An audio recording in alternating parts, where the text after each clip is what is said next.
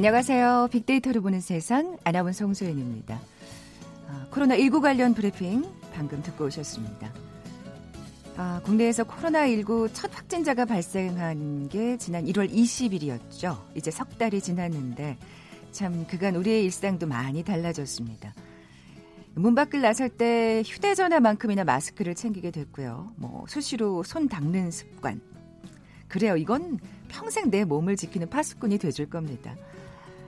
이 잠시도 떨어지기 싫은 사랑하는 연인이라도 어, 요즘 극장에서라면 한 칸 뛰고 멀찌감치 앉아야겠죠.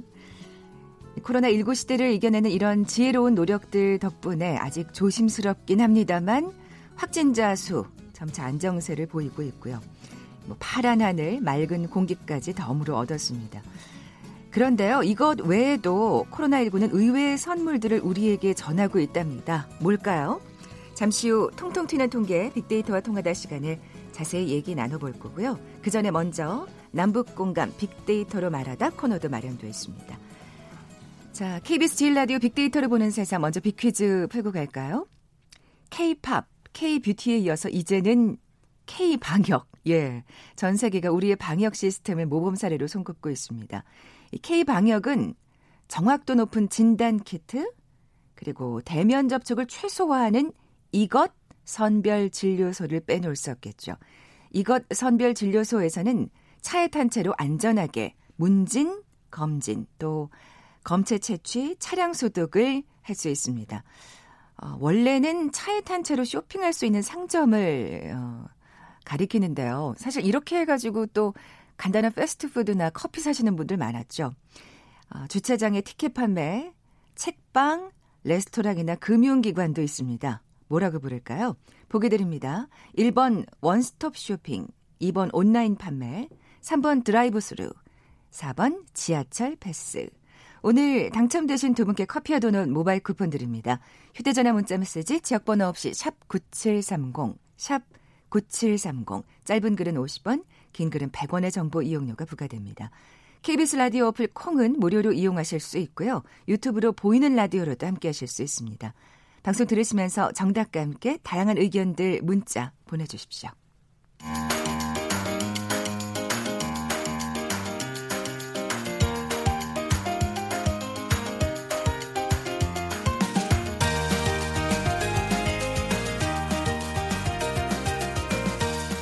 북한 관련 이슈들을 알기 쉽게 풀어보는 시간이죠. 남북 공감 빅데이터로 말하다. KBS 보도국의 김정환 기자 나와 계세요. 안녕하세요. 네, 안녕하세요.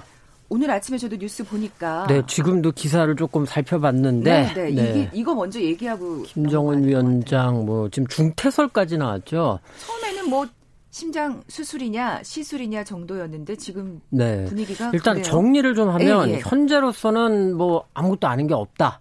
음. 그리고 우리가 김일성 주석, 김정일 위원장, 네. 그리고 이제 김정은 위원장 이 가계를 보면 심장력, 심장병 력, 가족력이 있다는 건 분명하죠. 그렇죠. 김일성 주석, 예. 김정일 위원장 모두 다 심장 관련 질환으로 이제 그 사망을 했으니까 네, 네. 김정은 위원장도 그리고 이제 2018년 4월 27일 판문점 정상회담 때 보면 김정은 위원장이 사실 그 당시 이제 분위기상으로는 뭐 우리가 깊이 다루거나 얘기를 안 했습니다만 네, 네.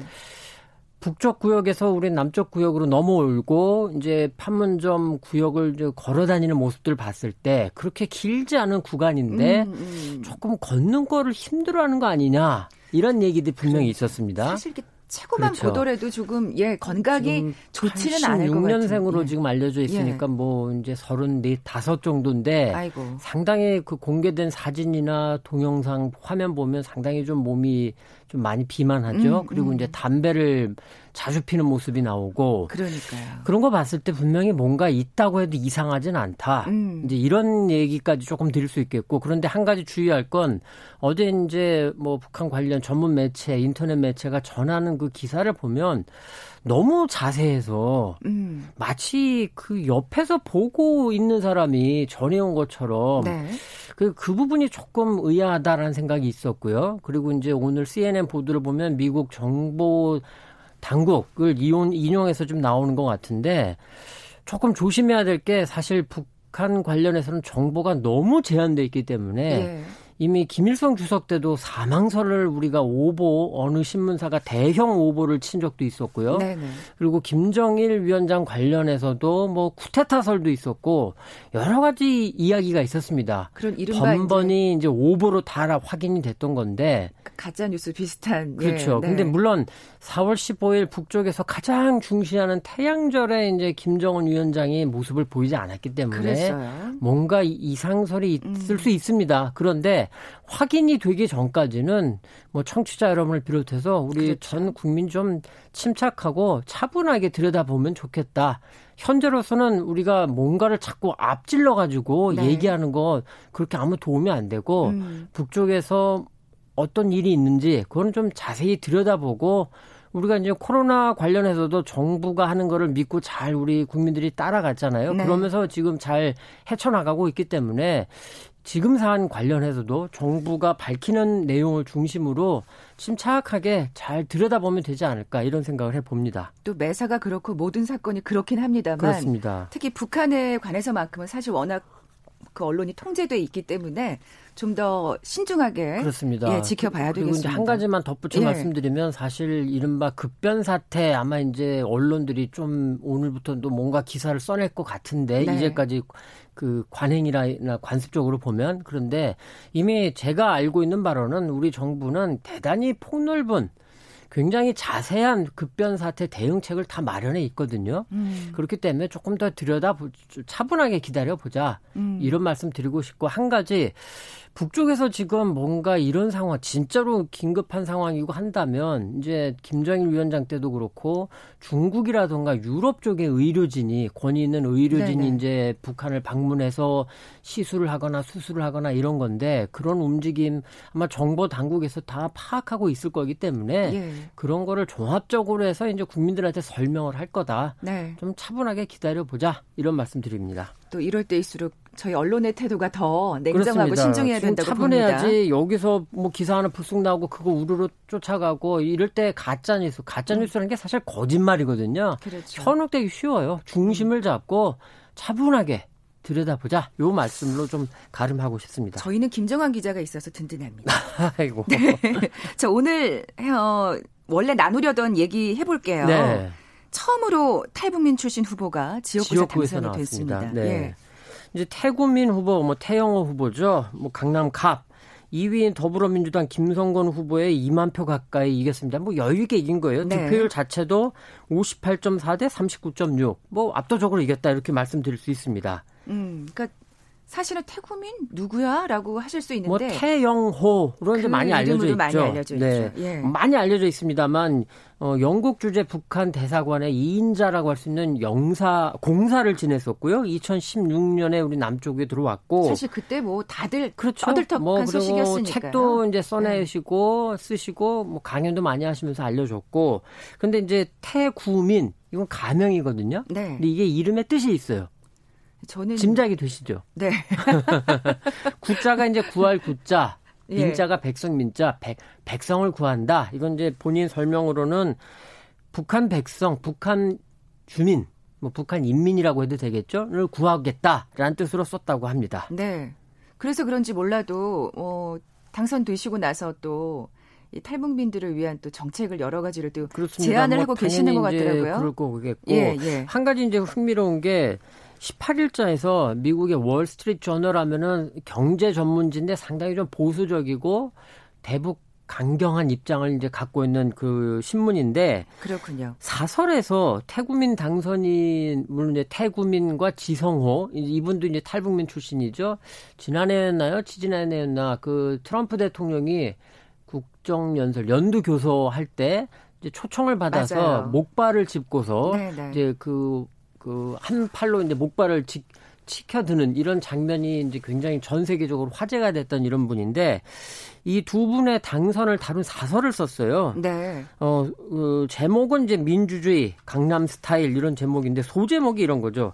탈북자들은 이 민주주의에 대해 교훈을 제공한다 이런 내용인데 이 무슨 말씀이냐면 이번 4.15 총선에서 야당이 참패를 했지 않습니까? 네. 그런데도 대북 강경파라고 할 수 있는 태영호, 태구민 당선인이 이긴 것, 이 부분에 주목을 한 겁니다. 또 워낙 그 지역이 특성도 있는 거겠죠. 예, 보수적인 네. 또 지역이어가지고. 예. 자 그리고 이제 반면에 북쪽에서는 사실 오늘 이 코너 전까지도 조금 뭔가 반응이 있으면 어떨까 했는데 반응이 그러니까요. 아직까지 없어요. 음. 다만 이 대외 선전 매체 중에 메아리라고 있는데 17일에 이 태구민 당선인을 직접 겨냥한 건 아니고 네. 그 지역구죠. 강남. 서울의 강남을 부페이 소굴로 전락했다. 이렇게 좀 비난하는 에이, 네. 글을 쓰기도 뭐, 했습니다. 어떻게 보면 어, 이렇게 예상할 수 있는 반응이 아닌가 싶기도 한데 인터넷 공간의 이 빅데이터 반응은 어떻습니까? 어, 이게 조금 난처하다고 할까? 예. 조금 신랄합니다, 사실. 음. 이 태구민, 태영호 이 두 이름으로 좀 검색을 해봤는데 비교적 꾸준히 언급이 됐어요. 관심이 있었다는 얘기인데. 그렇죠. 뭐 하루에 이제 만 건이 넘게 언급되기도 했고, 아. 그 다음에 이제 합하면 2만 건 가까이 나오기도 했고, 아마 이제 그 짐작컨대는 그 재산 문제가 좀 있었죠. 18억 원그 음. 신고한 이게 나오면서 조금 관심이 많이 높아졌던 것 같고, 네. 그리고 이제 당선이 확정된 10 6일 이후에도 꾸준히 거론이 되고 있습니다. 이제 뭐 이유는 제가 정확하게 찾질 못했는데 16일 이전에는 태영호라는 이름으로 많이 언급이 됐고 그 이후에는 태구민이 좀 많이 거론되고 있다. 이 정도 차이가 있습니다. 네. 그만큼 자, 이제 태구민이라는 이름도 또 이제 익숙해져가는 뭐 익숙해졌다 이럴 수도 있겠고요. 예, 예. 그리고 이제 감성어가 태구민으로 먼저 조금 찾아보니까 예. 흥미로운 연관어들이 있습니다. 뭐 문재인, 양산, 김대중, 신현희. 잘 짐작이 안 돼서 네. 좀 찾아봤더니 어느 분이 트윗에 이런 글을 썼어요. 자, 이게 조금 약간 거친 언어가 있습니다만 태구민에게 빨땡땡 음. 이런 단어를 썼다고 혐오고 차별이고 어쩌고 하는데 신현희 강남구청장이 문재인 후보를 두고 양산이 빨땡땡 이라는 글을 유포한 게 3년 전이고 네. 김대중 대통령님 분향소 다녀온 길에 나도 빨갱이 소리 들어봤고 지금도 전라도 사람들은 빨땡땡 소리 듣고 있다. 당신들부터 하지 마라. 이게 또 인터넷이니까 또 이렇게 그렇죠. 직설적인 표현이 네. 나오는 거겠죠. 이게 이제 네. 많이 그 트위터를 통해서 아, 연결이 되면서 사람들이 조금 더 관심을 갖는 게 아니냐 이런 생각이 들고요. 태영호라는 이름으로 검색을 해보니까 뭐 내로남불 뭐 종편, 미성년자 뭐 이런 검색어들이 좀 나옵니다. 뭐 아시는 분들은 네네. 네. 짐작하실 텐데요. 또 흥미로운 게 중국 그리고 국정원이 또 같이 검색이 돼요. 이게 또 왠가 찾아봤더니 어느 분이 트윗에 트윗을 통해 가지고 투표를 이제 요청을 했더라고요.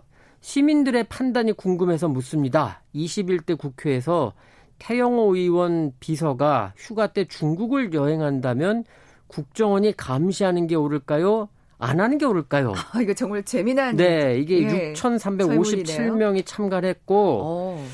북한 측과 접촉할지 모르니 감시해야 한다. 이게 압도적입니다. 90.5%. 아, 그만큼 시, 신뢰하지 않는 반응이 좀 나왔군요. 그렇죠. 그리고 예, 예. 국회의원 비서 감시는 정치 개입이다. 음. 9.5%.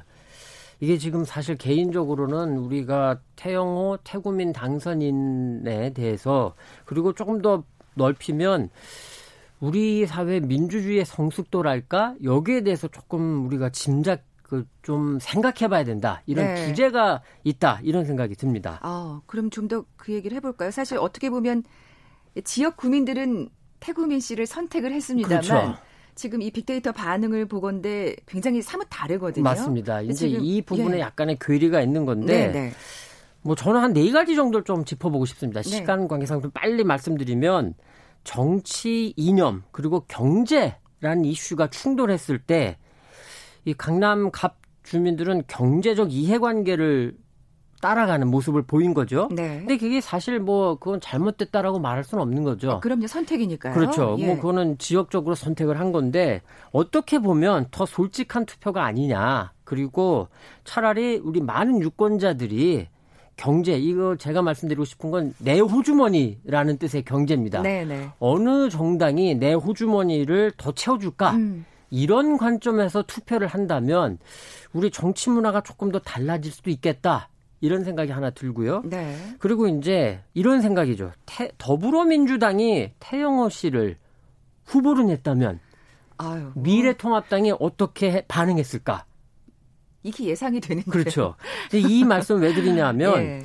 정치권에서 더 이상의 색깔론은 없어야 한다. 아, 맞습니다. 이게 연결이 예, 예. 됩니다. 예. 그리고 음. 이제 조금 전에 트윗을 두 개를 말씀드렸지만 지금 인터넷상에서는 태영호 태국민 당선인에 대해서 좀 공격이 심합니다. 음. 근데 제가 보기에는 일종의 이게 역빨갱이론인데 이게 과연 민주주의 테두리 우리로서는 좀그 그 지키고 싶었던 가치잖아요. 네네. 네. 혐오를 하면 안 된다. 차별을 하면 안 된다. 이런 건데 굉장히 지금 강도 높은 지금 인신 공격성 발언들도 많거든요. 자, 우리가 지금 민주주의의 가치를 지키려고 애를 쓰고 있는데 네. 이 부분을 어떻게 해야 될까? 그리고 조금 더 나가서 이게 잘못하면 탈북민 지금 우리 남쪽에서는 소수죠. 이 탈북민에 대한 혐오로 이어지는 음. 거 아니냐. 이런 엄연한, 우려까지도 좀 조심해야 됩니다. 엄연한 우리 국민이잖아요. 그렇죠. 사실 아까 그 연관어 지금 내로남불이 자꾸 떠오르는데 그렇습니다. 서로 그걸 좀 생각하면서 성숙한 시민의 자세를 보여야 되지 않을까. 이제 바로 신현희 구청장 얘기가 그래서 네. 내로남불과 바로 연결될 수도 있는데 과거 선거 그리고 정치판에서 이 빨갱이 색깔론 들고 나왔었죠.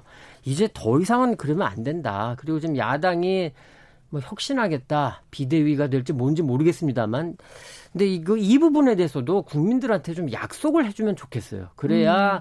국민들도 더 이상 아 야당이 이제 변하는구나 이런 느낌 체감이 있지 않을까 하는 거고 그럼 마지막으로 탈북민 관련해선 처음으로 지금 지역구 의원이 나왔는데 네. 사실 우리 홍소연 아나운서도 아실까 싶은데 남북 통일당이라고 지금 탈북민들이 당을 이번에 만들어서 나왔었거든요. 네, 네. 근데 이제 비례 후보 대표 그 두 명을 냈는데 기대에 좀 많이 못 미칩니다. 득표율이 0.03%. 그랬군요. 전국적으로는 1,833명. 이번에 보니까 선거권이 있는 탈북민이 3만 289명인데 거기에도 다 못 받았다는 얘기죠. 음, 음. 그러니까 탈북민을 대표하는 정치 세력 실험은 일단은 쉽지 않다라는 건데 그런데 탈북민 사회도 좀 이런 게 있거든요. 태영호 씨도 사실은 고위급이죠. 탈북민 중에. 근데 지금 탈북민 사회도 보면은 일종의 계층적 갈등이랄까? 아, 그게 분명히 있습니다. 뭐 북쪽에서도 좋은 지위에다가 그 사람들이 남쪽에 와서도 음. 대우 잘 받고 있구나. 근데 우리는 북쪽에서도 힘들었는데 여기서도 정말 힘들다.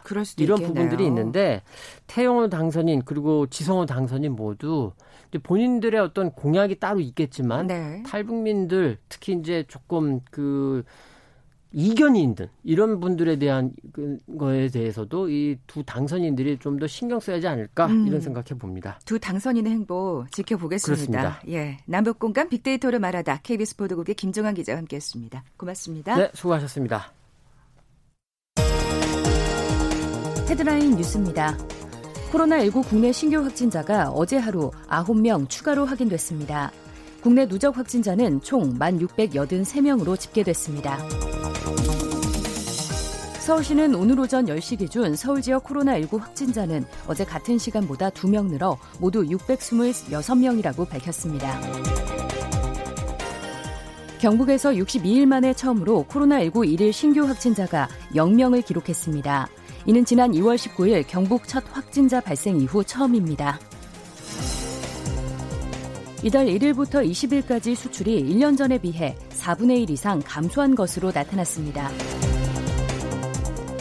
정세균 국무총리는 비상한 각오로 민생경제의 근간인 일자리를 지키기 위해 총력을 기울여 주길 바란다고 내각에 주문했습니다. 더불어민주당 이인영 원내대표가 미래통합당은 긴급 재난지원금을 국민 모두에게 지급하겠다는 총선 약속을 지켜주길 바란다고 재차 요청했습니다.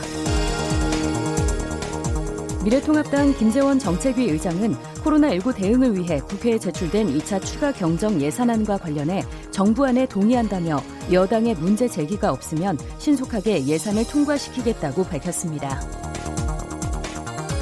도널드 트럼프 미국 대통령이 한미 방위비 분담금 협상과 관련해 한국의 제안을 거절했다고 밝혔습니다.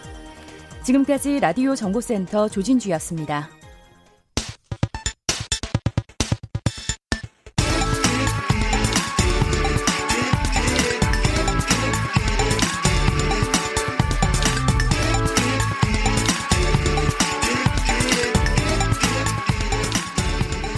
데이터와 차트로 세상을 보는 시간이죠. 통통 튀는 통계 빅데이터와 통하다. 디지털 데이터 전문가 김원식 박사 나와 계세요. 안녕하세요. 네, 안녕하십니까. 빅퀴즈 다시 한번 내주세요. 네, 전 세계가 우리의 방역 시스템에 주목하고 있죠. 이 K 방역은 정확도 높은 진단 키트하고요. 이 대면 접촉을 최소화하는 이것 선별 진료소를 빼놓을 수가 없습니다. 이것 선별 진료소에서는 의심 환자가 차를 타고 이 일방 통행 동선에 따라서 이동하면 의료진이 의심 환자 확인, 아, 진료, 안내문 배포 순서로 검사를 진행하게 되죠. 원래는 차에 탄 채로 이 쇼핑할 수 있는 상점을 말합니다. 아, 무엇일까요? 1번 어, 원스톱 쇼핑, 2번 온라인 판매, 3번 드라이브 스루, 4번 지하철 패스 중에 골라주시면 됩니다. 네, 오늘 당첨되신 두 분께 커피와 도넛 모바일 쿠폰 드립니다. 정답 아시는 분들 저희 빅데이터를 보는 세상 앞으로 지금 바로 문자 보내주십시오. 휴대전화 문자 메시지 지역번호 없이 샵 9730입니다. 짧은 글은 50원, 긴 글은 100원의 정보 이용료가 부과됩니다. 자, 오늘의 키워드 코로나19 의외의 선물입니다. 뭐 앞서 살짝 뭐 오프닝에서도 말씀을 드렸습니다만 어떤 선물이 있는지 좀 차근차근 짚어볼까요? 네, 약간 언론에서 뭐 다른 질병이 다 물러섰다 이렇게 보도가 간간히 나왔는데 오늘은 그걸 다 묶어가지고 좀 설명을 드리겠습니다. 네. 일단 인플루엔자 유행주의보 3월 27일자로 해제가 됐어요. 근데 원래 인플루엔자 유행 기준은 외래 환자가 한 1000명당 5.9명 정도 되면은 아, 이게 유행을 한다 이렇게 볼 수가 있는데 3월 3주 동안 3.9명, 2.9명, 3.2명으로 3주 연속 유행 기준보다 낮아가지고 결국에는 이 12주 어 만에 이렇게 이제 해제를 하는 그런 상황이 돼버렸습니다. 아, 그래서 그렇군요. 네, 그래서 아무래도 청결을 열심히 하셨기 때문에 워낙 손을 열심히들 씻으셔서 예. 네 그렇습니다. 사실 어 작년 12월달 같은 경우에는 어, 1000명당 외래 환자 수가 49.8명이었기 때문에 3월 달에 3.0대로 떨었다는 거는 굉장히 줄어들어서 음, 결과적으로는 조기 종료를 한 아, 그런 아, 혜택이 혹은 선물이 주어진 것인데요. 다만 앞으로 계약 등이 있을 경우에는 다시 또 음. 어, 늘어날 수 있기 때문에 좀 더 또 주의가 필요합니다. 이 진짜 이 손 씻는 버릇은 이참에 좀 들이시면 얼마나 좋을까 또 그런 생각이 드는데 네네. 가축 질병도 눈에 띄게 사실 제가 이제 뉴스를 하는 사람이니까 뭐 네. 아프리카 돼지열병, 네. 뭐 조류 인플루엔자 이런 소식이 물론 뒷전으로 물려날 수도 네. 있지만 그게 아니라 지금, 지금 눈에 띄게 준 것 같아요. 그렇습니다. 네. 실제로 아프리카 돼지열병 같은 경우에는 반년째 지금 현재 멈춰 있습니다. 그렇군요. 지난해 10월 9일에 경기 연천군의 농장에서 마지막으로 발병한 이후에 반년간 소강 상태에 있었고요. 다만 이제 멧돼지 그런 폐사체가 이제 발견됐다라는 소식은 간간히 있었죠. 이뿐만이 아니고 또 우리나라에 토착화됐던 뭐 소모성 바이러스 질병 같은 경우 예를 들면 소코 바이러스 질병, 뭐 돼지 로타 바이러스 감염증 뭐 굉장히 어, 뭐 돼지에 관련된 음. 구체적인 어떤 질병인데 일, 일단은 이게 뭐 돼지 유행성 설사병 같은 경우 81%나 감소를 했고요. 소코 바이러스 질병 같은 경우에는 35% 정도 감소를 어. 해가지고 실제 효과가 있고 특히 해마다 우리가 2014년 이후에 국가 재난형 가축 질병이 있었잖아요. 앞서서 이제 아프리카 돼지열병 전에 구제역이라든지 그렇죠. 또 조류독감이라든지 음. 이런 질병들이 있었는데 에, 이제 사람들이 이렇게 또 이렇게 청결에 신경 쓰는 것이 동물에게까지 또 연관이 됐던 아, 그런 사례였습니다. 아 그렇게 이유를 분석해도 될까요? 그러니까 네. 사실은 뭐 우리가 감기 잘 안 걸리는 건 우리가 손을 잘 씻어서다라고 이제 당연히 생각할 수 있는데 가축 질병이 왜 줄어들었을까 궁금해지거든요. 우리가 이제 사회적 거리두기를 예. 했잖아요. 근데 사회적 거리두기뿐만이 아니고 이 이제 외국인 근로자를 포함해 가지고 사람과 차량 등 국외 뭐 국내의 이동을 이제 잘 하지 못하도록 통제를 했기 아, 때문이거든요. 예, 예. 그래서 이런 점들이 접촉 지점을 줄였기 때문에 또 이렇게 전염에 에, 이제 차단이 됐다는 음. 것이고요. 특히나 전국에 있는 90개에 달하는 가축 시장 같은 경우 코로나19 확산으로 2월에서 3월부터 이렇게 대부분 휴장이 되었기 때문에 마찬가지로 이 가축 시장에서 어, 돼지를 포함한 가축 질병들이 전염이 됐던 그런 사례도 있었는데 이것을 원천적으로 차단을 했다라는 아. 것입니다. 그래서 코로나19 때문에 어쨌든 사람과 가축의 이동이 크게 줄어들면서 네네. 네. 결국 동물에게도 전염병 음, 질환 전염이 음, 줄어들었다. 이렇게 요약해서 말씀드릴 수가 있는 것이죠. 사실 이게 감기 환자가 줄었기 때문에 정말 이것도 또 다행스러운 그러니까 선물이라는 표현이 어떻게 보면 적합하다고 볼 수 있겠습니다만 의사분들은 네. 병원에 계신 분들은 조금 예 그렇습니다. 입원 환자 같은 경우는 2월달에 8.2%에서 3월에 24.8%로 크게 줄었고요. 월 평균 매출액도 2월에 8,300여만 원에서 3월에 4억 4천만 원. 그래서 아마 지금 4월달 같은 경우는 더 올라갈 가능성이 많은데 어쨌든 반대로 코로나 대응을 위해서 의료계에서 굉장히 협조를 많이 하고 있어요. 그래서 음. 의료진들을 추가로 고용을 하고 또 인력 확충을 하고 또 마스크나 손 세정제 등을 구매를 하고 있는 그런 상황이기 때문에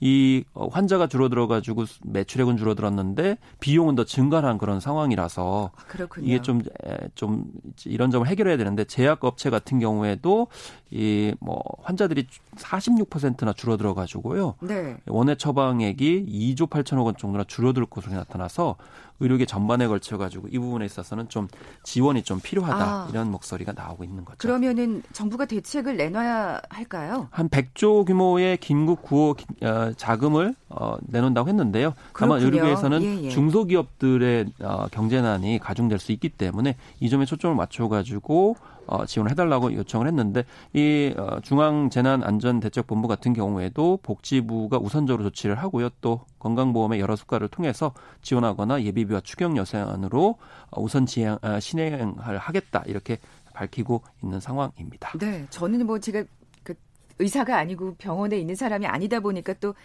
이렇게 생각하는 걸 수도 있겠습니다만 사실 우리나라 사람들 정말 너무 조금만 아프면 네. 병원에 가는 좀 그런 게 있었잖아요. 그런 면에 있어서는 조금 바람직한 또. 아 그래서 예. 이제 우리가 어, 사회적 거리두기를 했고요. 이런 예. 측면에서 뭐 교통량이나 환경 오염 부분을 보면 어, 우리가 이제 좀 너무 이 과잉된 그런 사회적 행동들을 했던 점은 아닌지 음. 여기에 대해서 좀 다시금 성찰해보는 그런 그쵸? 계기가 되고 있긴 합니다. 우리의 생활 방식을 좀 돌아볼 수 있는 네. 짤막하게 하나만 더 여쭤볼게요. 구급 출동이 줄어들고 구조 출동이 늘어났다는 얘기는 그렇습니다. 화재는 늘어났습니다. 아. 예, 그리고 구조도 늘어났습니다. 근데 구급 출동은 줄어들었습니다. 왜냐하면 구급 출동은 야외 공간에서 활동을 하시다가 이제 다치거나 위나 아. 빠지게 되는 건데 구조가 왜 늘어났냐면 가정이나 사무실 등 실내에서 안전 조치 등의 구조 출동이 늘어났고요. 또 화재가 실내에서 많이 발생을 아, 했어요. 집안에 많이 있다 보니까. 네, 그렇기 예. 때문에 주의하시고 특히 연령층을 보면 50대가 이 화재나 뭐 이런 이제 음. 위난 고조의 원인이어서 아무래도 이제 고을 연령층 때보다는 밖에 나가셨어야 되는데 실내에 있다 보니까 아, 가정에서 자연적으로. 좀 안전사고가 많기 때문에 앞으로 주의하셔야 되겠습니다. 알겠습니다. 통통 튀는 통계 빅데이터와 통하다 디지털 데이터 전문가 김원식 박사와 함께했습니다. 고맙습니다. 네, 감사합니다. 자, 오늘 빅퀴즈 정답은 드라이브 스루였죠. 커피와 도넛 모바일 쿠폰 받으실 두 분입니다. 4207님, 3117님 두 분께 선물 보내드리면서 물러갑니다. 내일 뵙죠. 고맙습니다.